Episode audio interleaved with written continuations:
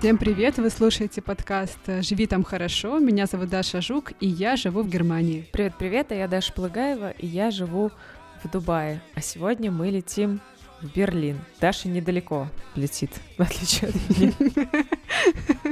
Да. Я сажусь на ближайший рейс из Штутгарта в Берлин. Это занимает 15 минут. И через пару часов я уже а, там, да. Даже пару часов. Я думаю, что тут очень близко, да. На поезде, насколько я помню, можно за 6 часов добраться. В общем, скоро мы будем в Берлине, Даша, с тобой. А почему туда мы летим? Потому что после 24 февраля в Берлине оказалось огромное количество людей из России и Украины, в том числе наших друзей. Мне каждый месяц кто-то пишет а, из моих приятелей и знакомых, я, по-моему, уже рассказывала вам. Mm-hmm. А, я уже сбилась со счета, сколько туда переехало моих приятелей. Да, да, кто-то да. переезжает по рабочему контракту, да, кто-то по гуманитарным визам, несколько знакомых журналистов, насколько я понимаю, по визе художника туда переезжают. Да, Германия совершенно точно стала такой точкой притяжения. У меня есть ощущение, что все, кто не в Риге, Вильнюсе и Тбилиси, они все в Германии. Да, такой второй Тбилиси теперь, Берлин. Ну и вообще Берлин, в принципе, всегда притягивал очень много всяких э, творческих, интересных людей, да, дизайнеров, художников, писателей, журналистов. А вот в 2022 году там стало много людей, говорящих на одном с нами языке, в разных смыслах этого слова. А, и нам с Дашей захотелось поговорить про то, как устроен этот э, русский Берлин, потому что, мне кажется, это супер актуальная для многих тема. Может быть, кто-то из вас думает туда переезжать. И мы решили позвать в гости нашего коллегу Игоря Садреева, креативного продюсера студии «Амурские волны». А, ребята снимают кино разных жанров, э, сериалы, много у них документальных проектов. И сейчас они запустили студию в Берлине, которая называется Нарра. Да, Игорь э, в начале десятых э, работал главредом изданий The Village, потом был главредом русской версии журнала Esquire, и в Берлин он перебрался буквально несколько месяцев назад, э, в сентябре 2022 года. Привет-привет. Привет. Да, всем привет. Игорь, спасибо, что зашел к нам в гости, что нашел время в процессе твоего путешествия по России. В своем путешествии по миру, я бы даже сказал так. Потому что теперь перемещений много, и они все очень хаотичные. Я буквально три дня назад добирался до Москвы из Риги 17 часов Ого. на машине. Да, могу дать совет, э, как э, пересекать границу с Эстонией. Там есть КПП Шумилкина, и у них периодически ломается рентген, но, на который они отправляют машины. Но машины они туда э, продолжают отправлять, в итоге скапливается очередь. Вот мы 4 часа ждали, когда они вкрутят пробки и смогут просветить э, машину и пустить дальше. Так, Шумилкина мы с Дашей запомнили. Это первый инсайт. Расскажи, пожалуйста, почему Берлин и как ты там оказался? Это длинный разговор. Тогда давайте по порядку. Уехать я хотел довольно давно, но после 24 февраля стало очевидно, что делать это нужно. Причины, мне кажется, у всех одинаковые, у всех моих коллег по журналистскому цеху. И нам страшно повезло, что один из основателей нашей студии, «Амурские волны», к тому моменту уже несколько лет в Берлине жил и, среди прочего, открыл там немецкую компанию, студию, которую мы назвали «Нара». Это сокращение от слова «нарратив», потому что все, чем мы всю жизнь занимаемся, мы рассказываем зрителям нашим, а иногда и слушателям истории. И дальше я стал сотрудником этой студии, и я получил рабочую визу. Таким образом, в сентябре 7 числа я приземлился в Берлине с котом, с вещами, летними, правда. Зимние я думал привезти в октябре, э, как раз через Ригу, но не получилось. Э, поэтому в классическом э, таком виде, в шортах и майке я оказался, и с котом под мышкой я оказался в Берлине, где вот уже полгода и живу. Интересно, что ты сказал, что ты давно думал об отъезде, хотя очень многие герои наших эпизодов, особенно послевоенных эпизодов, говорят, что они никогда об этом не думали, строили планы, брали ипотеку, не знаю, строили дом, рожали детей в России, а потом оказалось, что жить они там больше не могут, и они как-то экстренно уезжали, а у тебя, получается, и до этого, да, были какие-то мысли, почему? Да, абсолютно мысли были. Мне кажется, 24 февраля в этом смысле просто точка невозврата, которая, как это не ужасно звучит, скорее это подстегнуло, да, то, к чему я и многие мои друзья на самом деле долго шли. Наверное, в журналистском цехе многие оставались в Москве до последнего, но среди моих друзей в последние годы уехали почти все. И очевидно, что те, ну, литературным словом назовем, заморозки, которые в феврале начались, весной продолжились, и летом тоже, они не 24 февраля появились, а все это происходило на наших глазах долго, и вектор был очевиден. Просто тогда казалось, что как-то между этим можно лавировать, можно хитрить, можно что-то придумывать, можно увиливать, можно искать компромиссы, в конце концов. В феврале время компромиссов закончилось для всех. И люди стали в этом смысле принимать э, решения. А если смотреть на предыдущие события, то много чего можно назвать. И митинги, и аресты, и давайте просто вспомним уголовное дело и посадку Навального, а еще чуть раньше его отравление. Ну, в общем, какой еще нужен звонок, чтобы задуматься о перемещении? Ты сказал, что переехал в Берлин 7 сентября. Судя по всему, ты очень хорошо запомнил этот день. А расскажи, как Берлин встречал тебя и твоего кота. Нужно отдельно сказать про кота, потому что он у меня старый, ему 16 лет, его зовут Шпунтик. И э, в Германии уже мы столкнулись с ужасным эйджизмом. А страховая компания отказалась делать ему страховку, потому что сказали, что он слишком старый. Они делают котам э, страховку только до 8 лет. Мне кажется, это совершенно несправедливо. Я думаю, что... Представляете, себе приходит человек и говорит, знаете, вот как бы мне 65, я хочу сделать страховку. Он говорит, знаете, вы очень старый, и мы вам страховку не сделаем, потому что, наверное, вы будете сейчас много болеть, а нам это невыгодно. Вот в случае с людьми был бы большой скандал. Э, к сожалению, с на животных это пока не распространяется, поэтому э, старому шпунтику страховку не дали. Но полет он перенес хорошо. Э, только в, при посадке в Стамбуле был такой нервный момент, когда у него вдруг фонтаном полились слюни. Он вел себя довольно тихо, его, его опрыскали успокоительным, все было хорошо. Но тут он просто совершенно молча, не подавая никаких э, сигналов, начал э, фонтанировать слюнями. Я подумал, что с котом уже пора прощаться. И только потом мне подруга сказала, что это нормальная реакция животного на стресс. Поэтому если у вас на взлете или посадке порядке вдруг у собаки или у кошки потекут слюни, это нормальный признак того, что ему страшно, но хозяевам тоже, в общем, в этот момент было страшно, хотя слюни не текли. Вот. А в остальном Берлин встретил чудесно и прекрасно. Конечно, в этом есть определенный нюанс и большая удача. Удалось мне найти э, съемное жилье еще из Москвы. Сделать это практически невозможно. Я думаю, все люди, которые переехали в Берлин, э, повторяют одно и то же, на это жалуются. Из Москвы это сделать невозможно, потому что нужны документы, просят э, местную карту, счет в банке, просят не визу, а уже ВНЖ, с одной стороны. Э, плюс еще есть какие-то отдельные нюансы в виде рекомендательных писем от бывших хозяев и всего остального. А с другой, большая напряженка с жильем в Берлине. В Последний раз, когда я смотрел квартиру, в очереди стояло еще 50 человек, вот просто на улице, один за другим, как в советское время за хлебом или за колбасой. Так в Берлине смотрят квартиры, тебя приглашают в определенный день, и на этом просмотре еще 50 человек. Из них выбирают там 10 или 20, которые проходят в следующий тур, и если приглянутся хозяеву, то хозяину, то могут рассчитывать на контракт. Это, в общем, а, сейчас главная напряженка. Мне, опять-таки, повторяюсь, повезло повезло, потому что я въехал в старую квартиру, которую как бы вместе со мной человек съезжал и передал меня по наследству, даже не забирая залог. Мне в этом смысле повезло, поэтому 7 сентября вместе с котом я вошел в конкретное уже жилье, не в отель, не в апартаменты, а туда, где по-прежнему живу. То есть это по знакомству получилось, если говорить про какие-то лайфхаки по поиску жилья, которые могут пригодиться? Берлинский блат. Да, это э, сработал берлинский блат. Это был человек, который съезжал, он меня познакомил с хозяином, я хозяину написал большое письмо, и все лето мы с ним состояли в переписке. На самом деле я рассказывал про себя и говорил, как что. Мы не стали специально забирать залог, чтобы так вот легко человек просто мог передать мне ключ и Соответственно, хозяин не терял ни в деньгах, и для него не было никакой, никакой суматохи и дополнительных неудобств.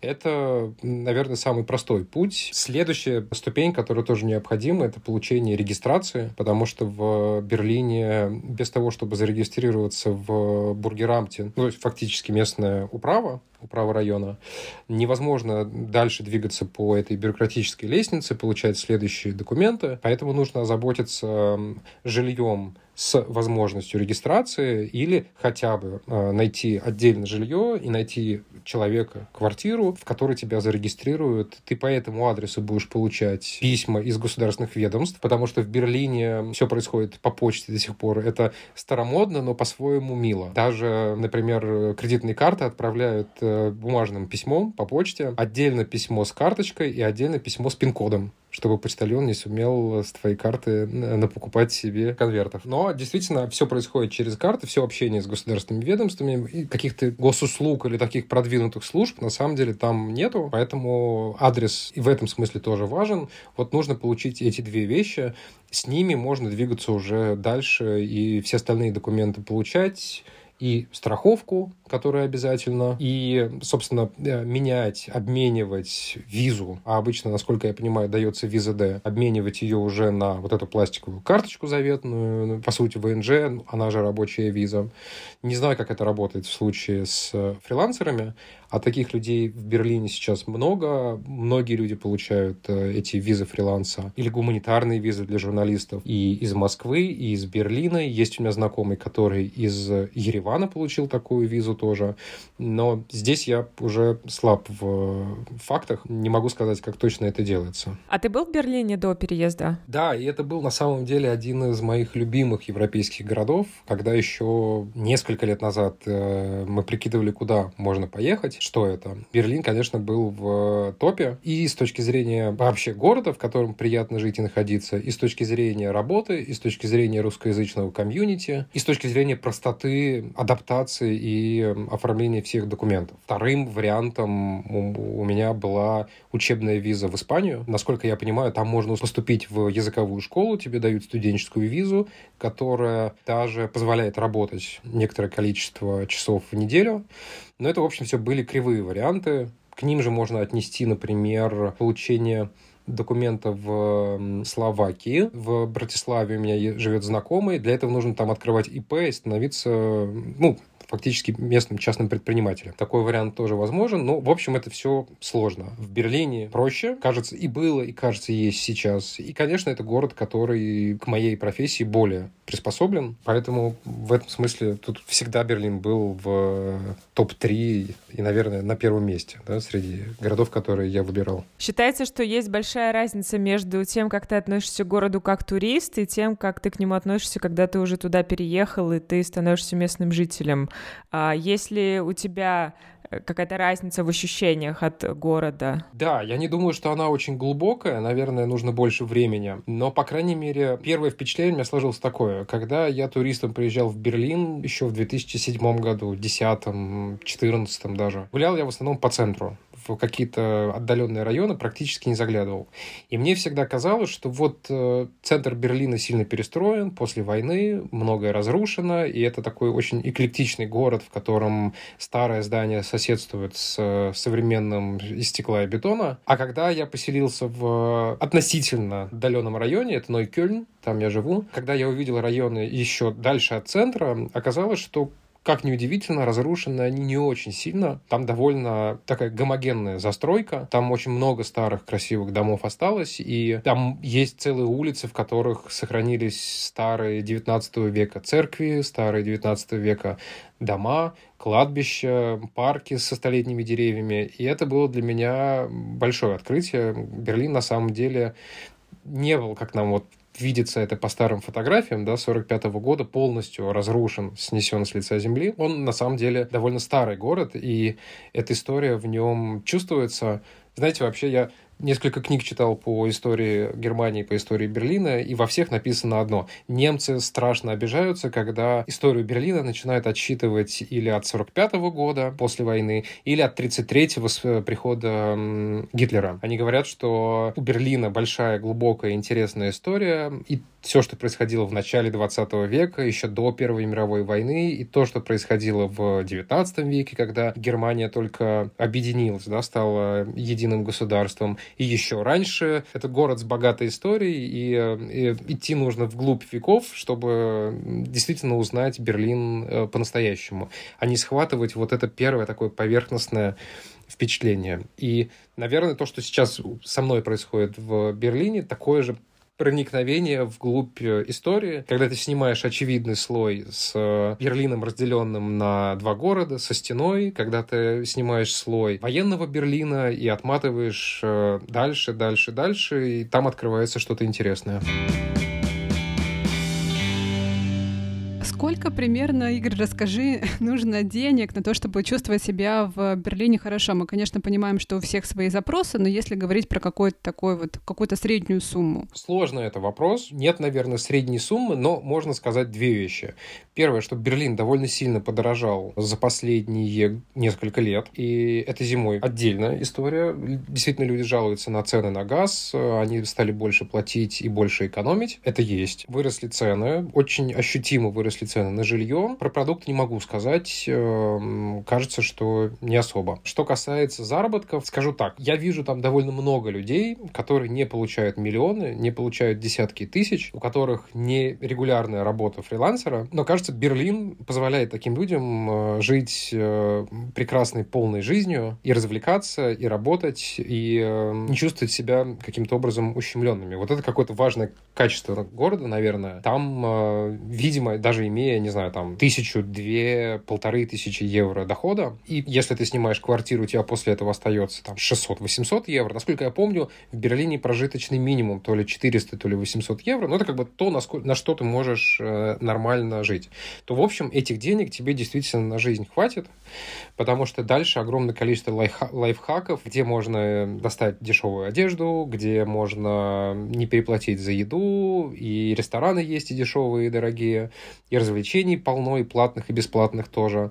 Поэтому, в общем, город позволяет себя чувствовать комфортно не только людям с деньгами. Вот про Москву же мы всегда говорим. Это место, где тебе классно, если ты много зарабатываешь. Если ты зарабатываешь мало, в Москве ты будешь жить на окраине, ты будешь э, ходить в определенные магазины, и, в общем, жизнь твоя будет подчинена той сумме, которая у тебя есть. Вот Берлин, по моим пока поверхностным ощущениям, город иной. И э, там можно найти хорошую жизнь, построить ее, не зарабатывая большие деньги. Германия сейчас, судя по куче фотографий наших коллег и знакомых, которые чекинятся где-то в Германии и очень часто в Берлине, кажется, что Германия принимает большое количество профессионалов из России, много представителей творческих профессий переезжают туда, наших коллег-журналистов. Скажи, как это работает? Я понимаю, что у каждого, наверное, свой какой-то кейс, но, очевидно, есть какой-то путь, да, а, открытый государством для таких профессионалов. И, не знаю, может быть, обсуждали вы это с коллегами, с друзьями, почему так происходит? То есть, очевидно, есть какое-то решение, да, что Германия готова принимать людей из России, которые хотят уехать из России, потому что мы видели тенденцию в Европе прям противоположную в прошлом году во многих странах. Да, абсолютно. И здесь я должен начать с такой большой благодарности немецкому государству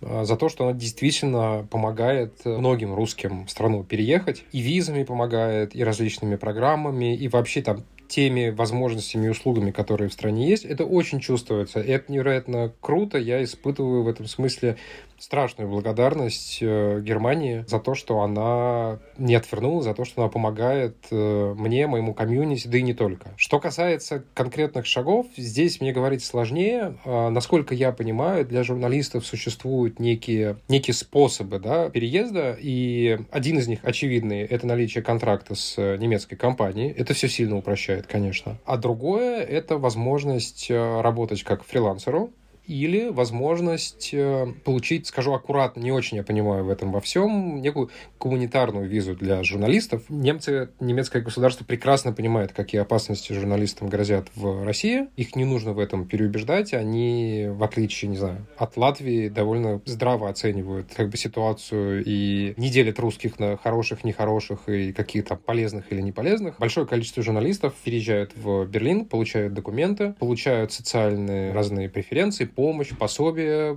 помощь в, даже с жильем тоже. Вот друг у меня переехал, он как раз журналист, он переехал недавно, ему государство насколько я понимаю, предоставляет квартиру в Гамбурге на какое-то время, предоставляет пособие. То есть, в общем, оно о нем заботится, оно его ни в коем случае не бросает.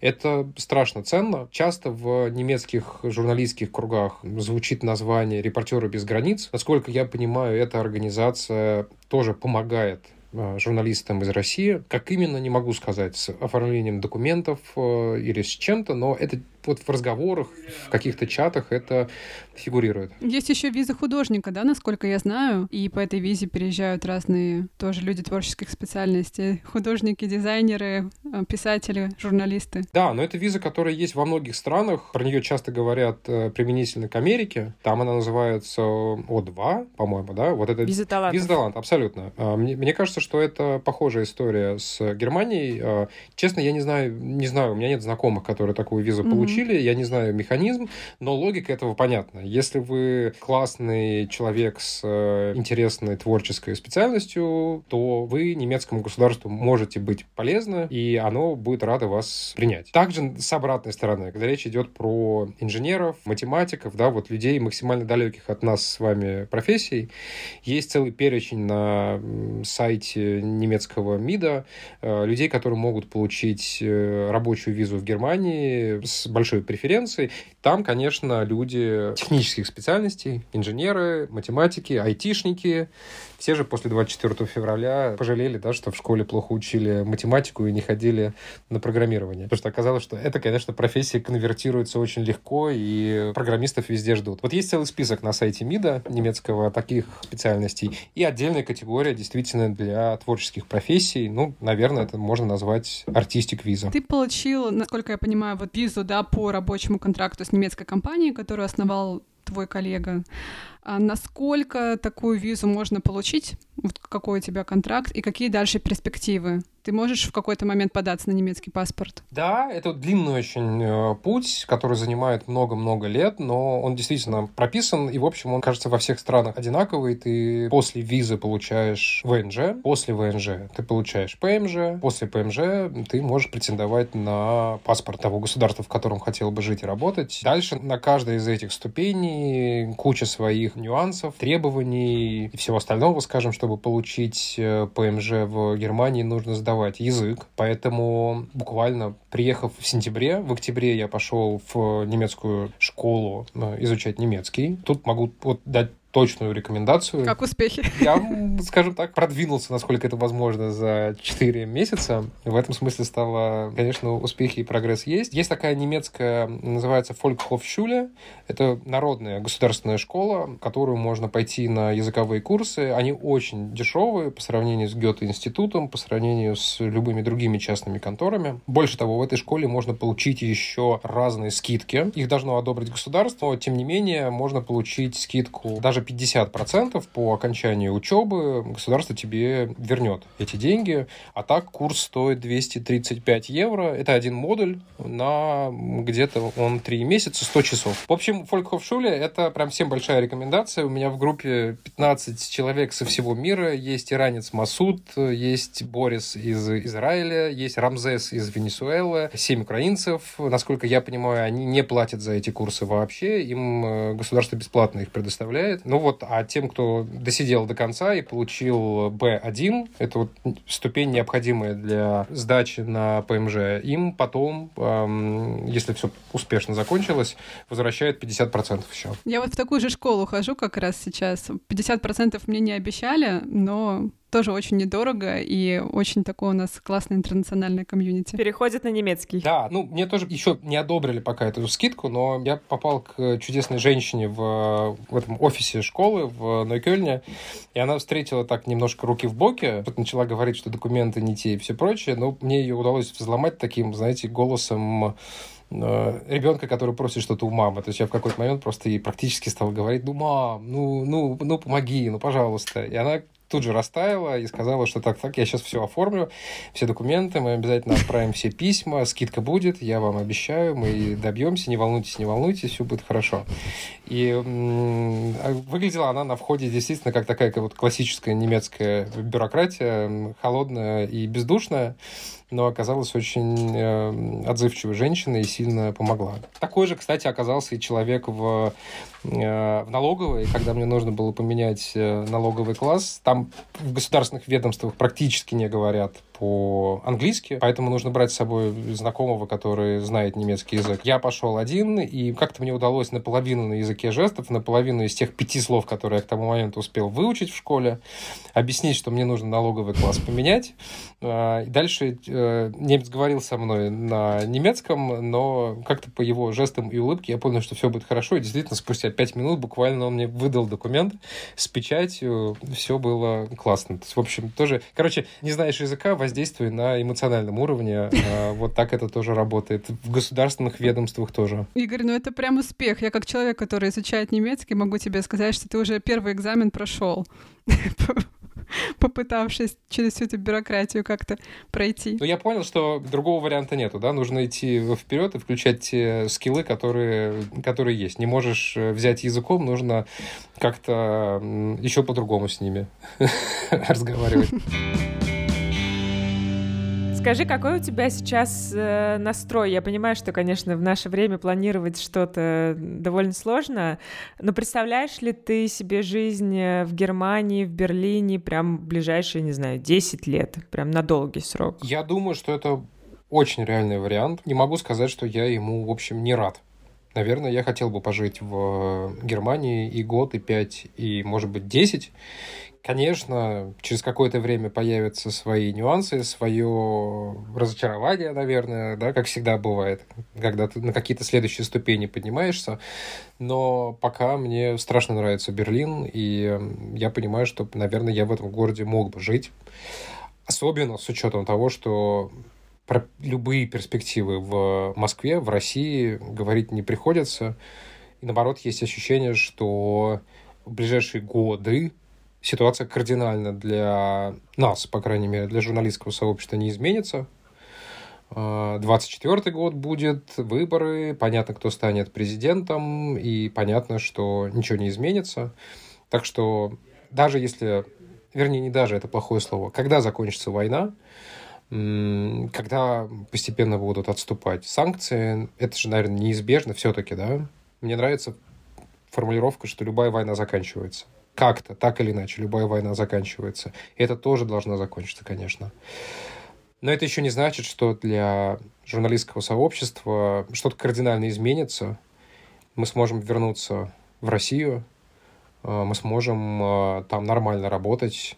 Это разные вещи. Вот известно, что чтобы получить немецкое гражданство, нужно отказаться от любого другого, да, в большинстве случаев. Я слышала, что это может э, измениться в будущем, но пока, по крайней мере, вот каких-то принятых законов я, я не видела. Ты думал об этом? Насколько ты готов принять это решение и отказаться от российского паспорта? Честно, не думал, потому что весь последний год приходится решение принимать там на несколько дней вперед. Горизонт планирования максимально сузился, и как в начале марта мы не понимали, будем ли мы через пять дней в Москве или нет. У меня самого в кармане лежали билеты в Тбилиси, купленные там 1 марта за какие-то бешеные деньги на, по-моему, 8 или 9 число.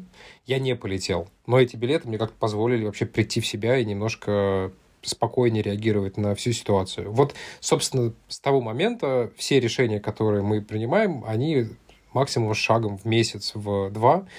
Поэтому я, честно, не знаю. Если не будет другого варианта, э, если представить, что в Россию вернуться я не могу, по разным причинам. Работать я здесь не могу. Там. Видите, я говорю по привычке здесь. Если так будет складываться ситуация, конечно, придется отказываться от российского паспорта. Ну, жить-то где-то же надо, как-то же нужно укореняться. Если ситуация развернется иначе и будет возможность э, вернуться и работать в Москве, или к тому моменту появится некая опция двойного гражданства, то могут быть разные пути. Наверное, проще всего сейчас просто не загадывать, да, знать, что у тебя будет через неделю, мечтать, что у тебя будет через два месяца, но дальше этого настолько все неопределенно, невозможно ничего предсказывать. Вот может быть, я как-то отклоняюсь сильно от курса, но вот это мое главное, на самом деле, ощущение от э, прошедшего года, когда нет вообще горизонта планирования и вообще нету будущего. Все время все говорят про прошлое, да, Путин все время говорит про прошлое, он там, он в истории, а в настоящем война, и никто не говорит про будущее просто потому, что он вообще не понимает, каким оно может быть. Да? Это будущее ядерной зимы, это будущее победы Украины, это будущее победы России, это будущее перемирия. Вообще ничего не понятно. Немцы меня тоже, мы сотрудничаем с э, немецкими продакшенами, помогаем делать им разные истории про Россию и вообще как-то понять больше, что в стране происходит. Они тоже все время спрашивают, ну вот как будет, как будет, и на все у меня один ответ, я не знаю. Я даже не могу предположить.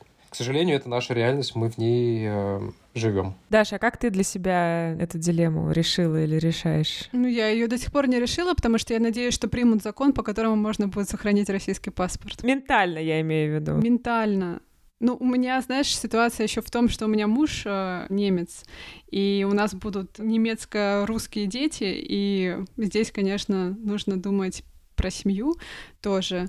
Но я очень понимаю Игоря в этом смысле, потому что для меня отказаться от российского паспорта прежде всего значит отказаться от возможности оперативно приезжать в Россию. То есть я не собираюсь в ближайшее время э, возвращаться в Россию, потому что вот мы с мужем живем здесь и хотим строить э, да, жизнь в Европе.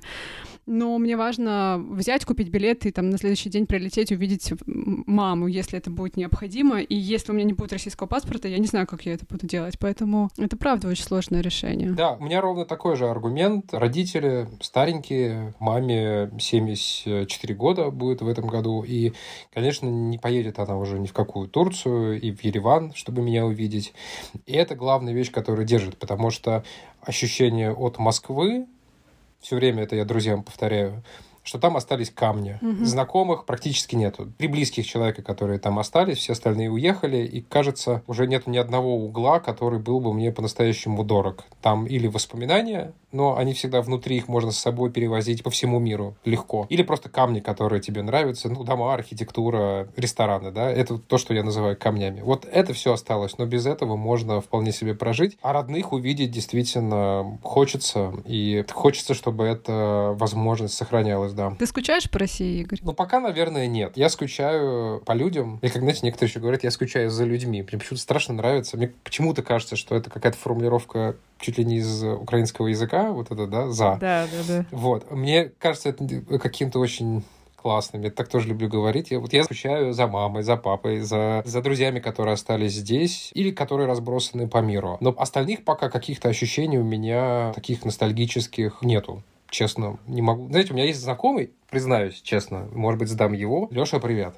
Он мне рассказал, что в какой-то момент он открыл Google карты, гулял по Павелецкой, в Google Street View и весь вечер так сидел, бухал и э, э, гулял по Москве. Он уехал несколько лет назад. Может быть, такая штука накатит и меня, и я обнаружу себя на Google картах с, в обнимку с бокалом пива и буду вспоминать, как по этим улочкам я ходил, что я там увидел. Я вообще люблю архитектуру Москвы очень, и в последние годы, в ковид, я как-то этим отдельно увлекся и стал просто на велосипеде ездить по разным районам, смотреть э, разные домики. Не исключаю, что на меня тоже это накатит. Пока за полгода, знаете, был один только момент в Рождество. В Берлине это очень семейный праздник. Уже днем по улицам ходят люди с э, этими, э, с котомками, знаете, там с салатами, с какими-то пирогами, все идут в гости. А, потом все очень тихо собираются. Это не Новый год, это тихий праздник. А, улица пустеет, где-то бьют часы на церкви. И вот как-то в этот момент стало немножко щемяще, что у людей семейный праздник Рождество, а ты как-то так вот немножко мыкаешься, как говорит моя мама. Вот накатило, ну, знаете, несколько часов буквально, на следующий день уже отпустила. Да. Понимаю это чувство. На нас с Дашей накатывало в пандемию. Помнишь, мы даже делали целый выпуск про ностальгию, когда мы не могли физически, как и сейчас, в каком-то смысле не могли вернуться в Россию на протяжении там почти целого года. Я не, я не могла приехать из-за ограничений. И вот тогда накатило. И я лично смотрела русскоязычные сериалы всякие современные, современные, где я могла увидеть московские улицы, там рестораны, просто людей каких-то, которые говорят по-русски. Слушай, вообще согласитесь, ковид нас довольно здорово подготовил к э, вот этой массовой иммиграции. Mm. Мы и привыкли работать из дома, с одной стороны, удаленно. Если раньше я каждый день ходил в офис, то теперь вообще не испытываю никаких проблем работать из любой точки мира, сидя на диване с одной стороны. С другой стороны, общаться да, с людьми угу. по зумам, в окнах, э, проводить встречи, это стало абсолютно окей. Брать интервью. С третьей вообще, вот, как сказать, быть готовым к таким переменам. Так что в этом смысле ковид нас сильно подготовил. Мне кажется, если бы вся эта история свалилась на нас раньше, мы бы, конечно, в большем ужасе были. А теперь у нас уже есть какие-то инструменты, да, инструменты такие. Да. Угу как с этим совсем справляться. Это, это тоже круто. Кстати, важное достижение. Буквально 1 февраля в общественном транспорте Берлина наконец отменили маски. Они держались за них до последнего, и уже другие земли даже отменили. Бавария и не только. В Берлине по-прежнему нужно было в метро и вообще в автобусах, в общественном транспорте быть обязательно в маске. И не в абы какой, а вот это FFP2, то есть такая настоящая суровая. 1 февраля вдруг ты увидел лица людей в метро, угу. наконец-то стал их разглядывать. Э, в общем, это большое событие было для города.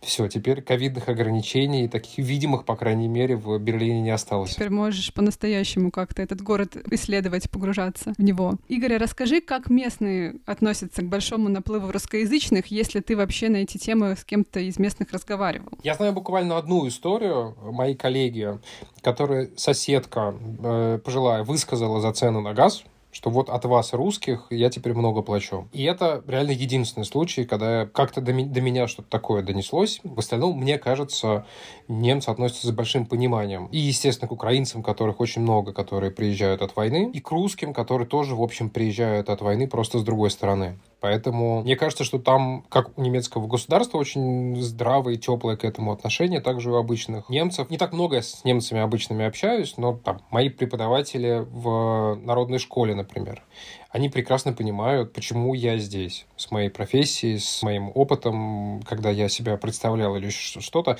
у них нету никаких по этому поводу вопросов или удивлений, да, они понимают, почему мы приехали. Естественно, журналисты немецкие тоже прекрасно понимают, с кем я общаюсь почему мы здесь и зачем. И, в общем, меня очень радует, а может быть даже и немного удивляет такое здравое отношение к людям, которые сейчас приезжают в Германию. Немцы очень хорошо понимают, почему люди это делают. У них нет по этому поводу никаких вопросов. И уж тем более я ни разу не слышал разговоров, что там кто-то кого-то объест, лишит работы, значит, нам будет плохо. И вот все, что муссирует российская пропаганда, скорее уж такие разговоры, знаете, доносятся из как раз русскоязычного комьюнити, как-то есть известное напряжение между новыми иммигрантами и старыми, но так всегда.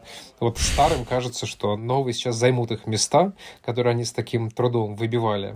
их квартиры. Я эти их квартиры, да, их, значит, старые контракты, и, и их работы, и все на свете. Я такие разговоры слышал на Брайтон-Бич от друзей, вот там старые русские очень по поводу новых русских переживают. Кажется, есть что-то так похожее в среде немецких русских э, тоже. Я с этим не сталкивался, передаю историю чужие, но говорят, э, вот если уж есть какой-то напряг, то он э, с этой стороны. Игорь, а расскажи мне, пожалуйста, немножко про Берлин, потому что я из той категории людей, которые не очень понимают именно такое очарование Берлином. Я была там пару раз, ну, для меня как, ну, ну нормально, то есть, не знаю, я, например, страшно люблю Вену, там, э, не знаю, какие еще города я люблю. Я очень люблю там Стокгольм и Осло, но Берлин, э, я как-то к нему осталась равнодушна после всех своих поездок туда. Чем он классный? Во-первых, ты в нем себя чувствуешь свободным. Кто бы ты ни был, кем бы ты ни был. Этот город тебе очень сразу, буквально, с порога, он говорит, ты здесь свой, ты классный, мы тебя любим, какой бы ты ни был. Это написано на каждой стене, это написано на каждом столбе. Любая афиша, любой концерт, он, э, он абсолютно про, про это. В каждом клубе, когда ты заходишь вечером, тебе напоминают, что они против любой дискриминации, против любых вещей, да, и если вы что-то заметите или узнаете, обязательно скажите, нам очень важно, чтобы вы себя чувствовали комфортно, очень себя чувствовали классно. И это действительно передается. Я на второй месяц проколол себе уши, причем сразу все, которые были, и больше того, сделал сразу три себе пирсинга, потому что это очень берлинская тема, но это на самом деле такой для меня символ снятия, знаете, каких-то барьеров и ограничений, которые в московской жизни неизбежно были, и ты на что-то такое должен был решиться. А в Берлине это, ну, хочешь, да, пожалуйста, 3, 5, 10 пирсингов где угодно, какие угодно волосы, какая угодно одежда. Люди одеваются совершенно фантастически, и фантастически красиво, и фантастически уродливо. Я на второй месяц купил себе треники и стал так э, шлындать по району, по Нойкёльну, потому что просто тоже понял, что э, это даже не столько людям все равно, да, на тебя могут как-то так, э, ну, посмотреть тебя, так скажем, оценивающе, да, в, в хорошем смысле. Но они просто принимают любого, они посмотрят на тебя оценивающе и скажут, ну как интересно. Вот никто не скажет, что это за, что это за урод. И вот это какое-то очень важное качество эмоциональное города. А если в практической плоскости смотреть, Берлин очень разный, в нем же нет на самом деле настоящего центра. Унтердерлинден, Бранденбургские ворота — это очень такой формальный центр, куда приходят туристы сделать фотографию, но это, конечно, не главная точка в городе, к которой все стекается и сходится. Берлин — это его районы, они очень разные, очень не похожие друг на друга, и на самом деле, э, если ты перемещаешься по Берлину вот по разным районам, ты как будто бы оказываешься в разных городах. Ты можешь жить в очень респектабельном, э, благополучном э, Шарлоттенбурге или Шонеберге, и твоими соседями будут чудесные 70-летние бургеры с э, все окей. Или ты можешь жить в другом районе, где твоими соседями будут только милые геи с детьми, а можешь поехать в очень движовый Кройцберг, а можешь оказаться в турецком Нойкёльне. Все районы очень разные. А можешь оказаться в русском Марцане совсем спальный район, где хардкорные русские, которые, по слухам, э, смотрят э, «Россию-2» и, э, значит, топят за Путина. Через VPN? Вот даже такое там есть. Ты, в общем, ты выби- выбирай. Да. Нет, там, кстати, все... А, хотя, кстати, да, все же закрыли. Ну, видимо, у них тоже те же проблемы, что у русских в Москве. Тоже приходится сидеть под VPN, да. И такое там тоже есть. Знакомая мне рассказала, что въехала в какую-то квартиру к русскому и через три дня буквально сбежала из этой комнаты, потому что человек каждый вечер вел с ней беседы о том, какой Путин молодец и все прочее. Она просто собрала вещи, поехала в... обратно в центр. Не для этого я переезжала в Берлин. Абсолютно, абсолютно. Вот. Так что Берлин в этом смысле очень, он, он физически буквально очень разный, и можно в разных районах э, жить, Нойкёльн турецкий довольно грязный, шумный, э, суетный, такой вот в общем, ближневосточный. Есть очень благополучные буржуазные районы, есть что-то среднее, есть районы движовые, есть районы торчковые. Вот метро, по которому я в основном езжу, мне знакомые сказали, что его называют драглайн. Понятно почему. Ну, то есть вот э, очень много всего. И этим, на самом деле, Берлин э, хорош. Он разный, и э, он позволяет тебе тоже разным быть и под себя подобрать э, любую приятную для тебя среду. Вот, наверное, это его главное качество, потому что, ну, бессмысленно перечислять какие-то вещи очевидные, да, для хорошего европейского города. Это общественный транспорт, это велосипеды, это чудесная экология, невероятное количество парков, уличной еды, ресторанов, стритфуда, доступности среды, да, и всего остального. Это много где есть, на самом деле. Но вот особенность Берлина, она вот в его демократичности, и в его разнообразии. Плюс, кстати, не лайфхак, а просто наблюдение. Вообще не нужно бояться приезжать в Берлин, не зная немецкого языка. Это абсолютно англоязычный город. И чаще ты можешь э, оказаться в ситуации, когда официант э, не говорит по-немецки, а говорит с тобой по-английски, чем наоборот, когда человек тебя не понимает ни на каком языке, кроме немецкого. Это тоже, в общем, очень комфортно, и ты как бы сразу вписываешься. Берлин такой вот мультинациональный город, и он это очень, мне кажется, кажется, любят, пестуют и приветствуют. Вот везде. Знаете, есть у меня в Нойкельне висит на торговом центре огромная реклама, там э, радуга, и написано «Оставайся», вот тут я уже забыл немецкое слово. Дальше слово, по-моему, «бунт». Это значит э, многоцветный. Вот это очень про Берлин. Оставайся многоцветный, оставайся на этом спектре любой, да, ленточкой в этой, в этой радуге, какой хочешь. Мы тебя любым принимаем, мы рады тебя, тебе любому, и мы для любого сделаем комфортную среду. Вот это Берлин. Слушай, очень круто ты описываешь Берлин. Я собираюсь э, приехать к вам и посмотреть, как там все устроено. Еще слышала много всякого прекрасного, прикольного про русское комьюнити, про то, что такое прям какое-то уникальное комьюнити сформировалось. Это примерно то, что вот мы, ну не мы, я не была в Тбилиси, но вот ребята, которые были в Тбилиси, рассказывали про комьюнити в Тбилиси. Вот как оно устроено, расскажи. Журналисты тусуются с журналистами, с активистами, или это какое-то более смешанное комьюнити? И какие настроения сейчас у этого сообщества? Ну, главное ощущение, ты в Берлине чувствуешь себя как в Москве в смысле своего круга общения. Знаете, часто же говорят, вот главная проблема иммиграции — это такой как бы какой-то социальный вакуум, в котором ты оказываешься, ты отрезаешь свои старые контакты, и тебе нужно искать новые. Это очень сложно и в Америке, и в Англии, и в Германии тоже, да, вот с местными людьми подружиться, найти язык, как-то в это комьюнити влиться. И главный страх, что вот ты окажешься отрезанным. Берлин в этом смысле предоставляет тебе сейчас особенно, после начала войны, уникальную возможность. Э, все те люди, с которыми я общался в Москве, они теперь за редким исключением в Берлине, социальный круг не поменялся, и он у каждого человека опять состоит из каких-то очень разных единиц. У меня больше журналистов, у кого-то больше фотографов или художников, у кого-то, наверное, больше айтишников. То есть, в общем, по сути, сейчас повторяется история твоего дома, да, как это было в Москве. Вот с кем ты общался, какой у тебя был круг, так, да, так, такой же он примерно и в Берлине сейчас. Это тоже очень важно. Про настроение сказать не могу. Ну, понятно, половина, да, этого настроения — это война, и тут очевидны все эмоции по поводу каждой новости и всего ощущения. Они, наверное, немножко искажаются еще, когда ты смотришь на них не изнутри, а снаружи. Неизбежно это, да, у всех. Кто-то как-то более радикализируется, там соловеет, кто-то наоборот э, от всех каналов отписывается и начинает дозировать информацию. Но в любом случае она просачивается, проникает, это сильно влияет, это очень фонит. Это там одна часть, да, настроений. Вторая, конечно, часть это какая-то вот бытовая устроенность. Естественно, при переезде это не нужно думать, что это как бы радужные пони скачут э, и встречают тебя в берлинском аэропорту. Конечно, проблем куча. И мне рассказывали ужасы про немецкую бюрократию, и я рассказывал уже сегодня ужасы про поиски немецкой квартиры. И это еще хуже, чем на самом деле я это описывал, потому что это сложно, это месяц, и это дорого теперь. Э, это геморрой, в общем. Поэтому вот эта бытовая часть, она тоже занимает, конечно, много этих всех, много экранов в чатах и э, много слов в разговорах. Но, наверное, есть еще вот ощущение, по крайней мере, у меня оно есть, ощущение безопасности там. Это очень важно. Оказывается, что даже этого, в общем, будет достаточно, да, для того, чтобы все остальное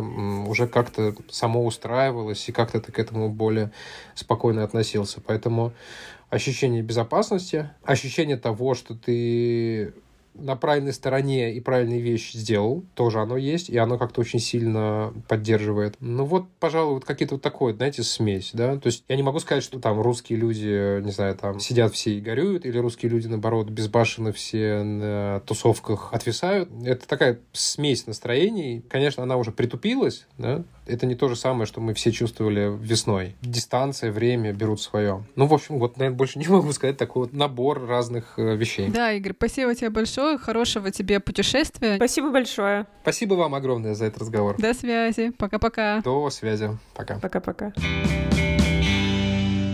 Спасибо большое, что послушали этот выпуск. Пожалуйста, не забывайте делиться нашими эпизодами и не забывайте, что нас можно поддержать. Очень легко это сделать в Apple Podcasts. Э, мы выпускаем бонусные выпуски каждые две недели, а еще на Патреоне и на платформе Boosty. Да, спасибо всем, кто это уже делает, ребята. Это прям нас вдохновляет. И услышимся совсем скоро, через две недели, а с патронами уже через неделю. Пока-пока. Пока-пока.